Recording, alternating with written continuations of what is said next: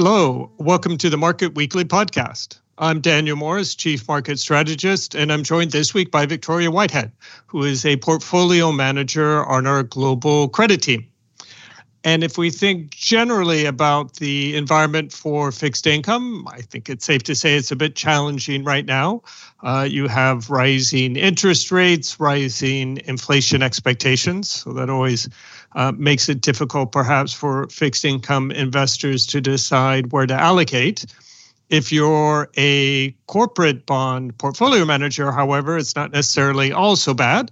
You have a good macroeconomic environment, strong growth, particularly in Europe, recovery from the pandemic, lockdown restrictions easing, vaccinations improving. And along with that, we're seeing quite good corporate profits and rising earnings momentum. So that's the good news. The final challenge, though, however, are probably valuations, I'd suspect. If you look at spreads for Eurozone investment grade corporate bonds, they're pretty close to the lowest levels we've seen since before the global financial crisis. So a lot to think about, a lot to deal with. So my first question for you, Victoria, is whether or not investors should be worried about the impact of rising inflation or rates on credit markets. Okay, so the answer to that question is that it is complicated. History has told us that the credit markets react more to the volatility associated with rate rises rather than the actual level themselves.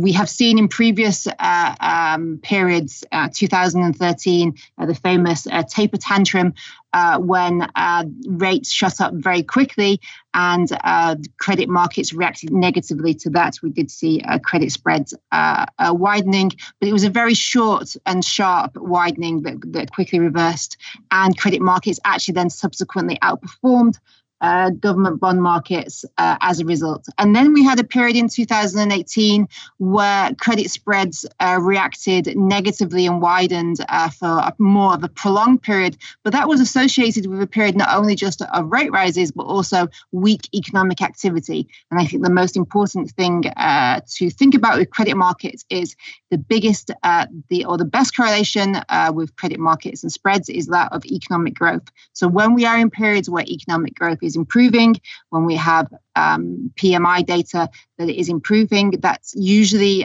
correlates with spreads tightening. So I don't think it's necessarily a problem of rate rising. I think it's more how quickly that rate rise happens and how much or how quickly the markets anticipate that rate rise.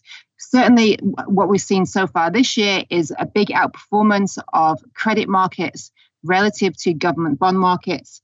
We have had very, very low credit spread volatility compared to rates. And this is consistent with what we see in periods of rising economic performance, improving company results. Credit spreads can then rally regardless of the rate rises. If rate rises are coming for positive reasons, then the market does take that positively. So that's reasonably comforting then, given the outlook for rates and inflation. The other challenge, of course, that we've all faced over the last 18 months now, it seems, is the COVID crisis and the lockdowns. How have you seen corporate issuers having managed the COVID crisis? They've actually managed it relatively well, I think, given how fearful we were during last year. So March last year, clearly we were in unprecedented territory and spreads widened significantly as a result. But I think that corporates have managed to navigate this period relatively well, and that's due to a combination of several things. But clearly the support that they received very quickly from the various central bank actions around the world. In the United States, the Fed started to buy specifically some crossover type bonds, so bonds that are high quality, high yield in certain specific names. And that was a good signal to the market that there was going to be support for corporates from central banks. We also saw in Europe and elsewhere, increases of quantitative easing and the programs whereby the central banks buy corporate bonds in the markets, and the ECB and the Bank of England were very quick to react to that situation and increase those programs. So there was definitely support coming from the central banks, which helped. And then we actually saw corporates issuing an enormous amount of corporate bonds in order to shore up their balance sheet and to shore up their liquidity. It was very unclear, I think, going through Q2 last year. It was very unclear. There was very little visibility, I think, for corporates about how the pandemic was going to play out and what the impacts would be on their credit ratings. So they were very quick to issue bonds, which then enabled them to, as I said, to improve the liquidity on their balance sheet, which gave the rating agencies enough space to not downgrade a lot of the companies very quickly. So they had space to navigate this very difficult, turbulent time. We did initially see some downgrades happening in the second quarter of last year, but these were realistically corporates that were already possibly on the cusp of high yield anyway. So that, I think, the Covid crisis brought forward that decision. And then we are now in a situation where we are seeing rising stars coming back into investment grade territory. We're seeing a situation where corporates have record levels of cash piles on the balance sheet.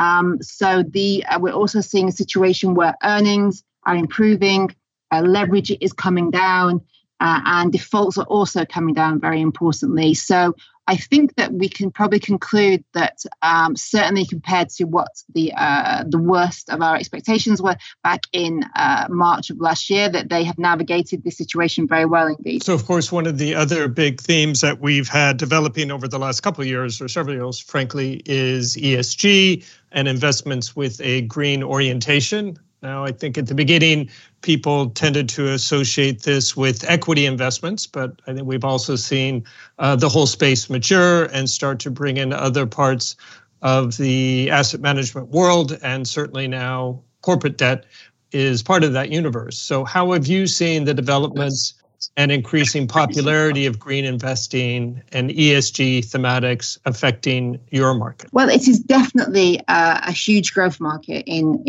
European corporate bonds. Globally, we've had about $180 billion worth of bonds being issued in the market year to date, which means that we are seeing volumes of a similar magnitude than we saw for the full year 2020 and for the full year 2019. So it is clearly a market that is in growth. So green bonds now probably represent about 20% of the corporate new issues that we've seen in the European market so far. And one of the most interesting developments has been that green bonds are becoming increasingly on the radar of the central banks as part of their purchase program. So the ECB is increasingly focusing their activities or their purchases on green bonds and green investing in general.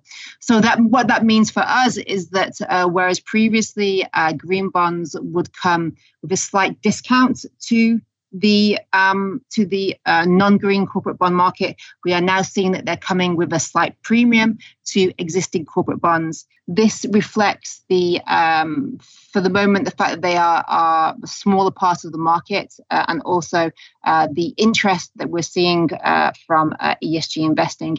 We have seen a huge inflows into the ESG asset class.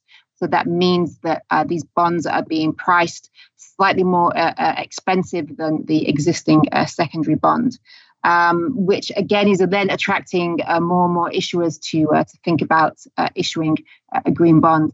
Currently, the only difference between a green and a non-green bond is that the green bond is issued specifically to fund various ESG projects. be it green bonds specifically, which will focus on the environmental aspects. And then we're also seeing bonds which are called sustainability-linked bonds, and the coupon on those bonds is specifically connected with the achievement of specific goals that are set out by the company. So we are seeing some interesting developments within the ESG index universe itself. Thanks very much, Victoria. You've explained to us how rising inflation rates are not necessarily such a problem for corporate credit markets. The lesson that you took from the taper tantrum in 2018 is that it's the volatility in rates that is perhaps the biggest challenge as opposed to the level itself. And of course, the most significant correlation is with positive economic growth. And today, that's a supportive factor for the market. Your view on how companies have managed the COVID crisis is that it was better than expected, so it's also positive.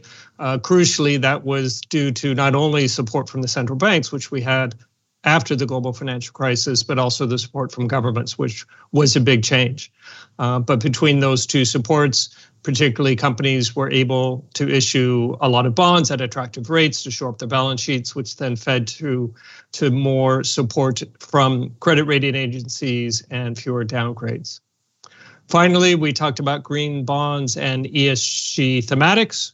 You pointed out that it's a rapidly growing and becoming an important market within corporate bonds. And that an interesting point you made was that green bonds used to be priced at a discount to traditional bonds, but now they're coming out at a premium, and partly because of the focus you're getting on green bonds from the ECB. Well, that's all we have time for today. If you'd like more information, please check out our Investors Corner blog, or if you have any further questions, reach out to your BNP Paribas Asset Management contact.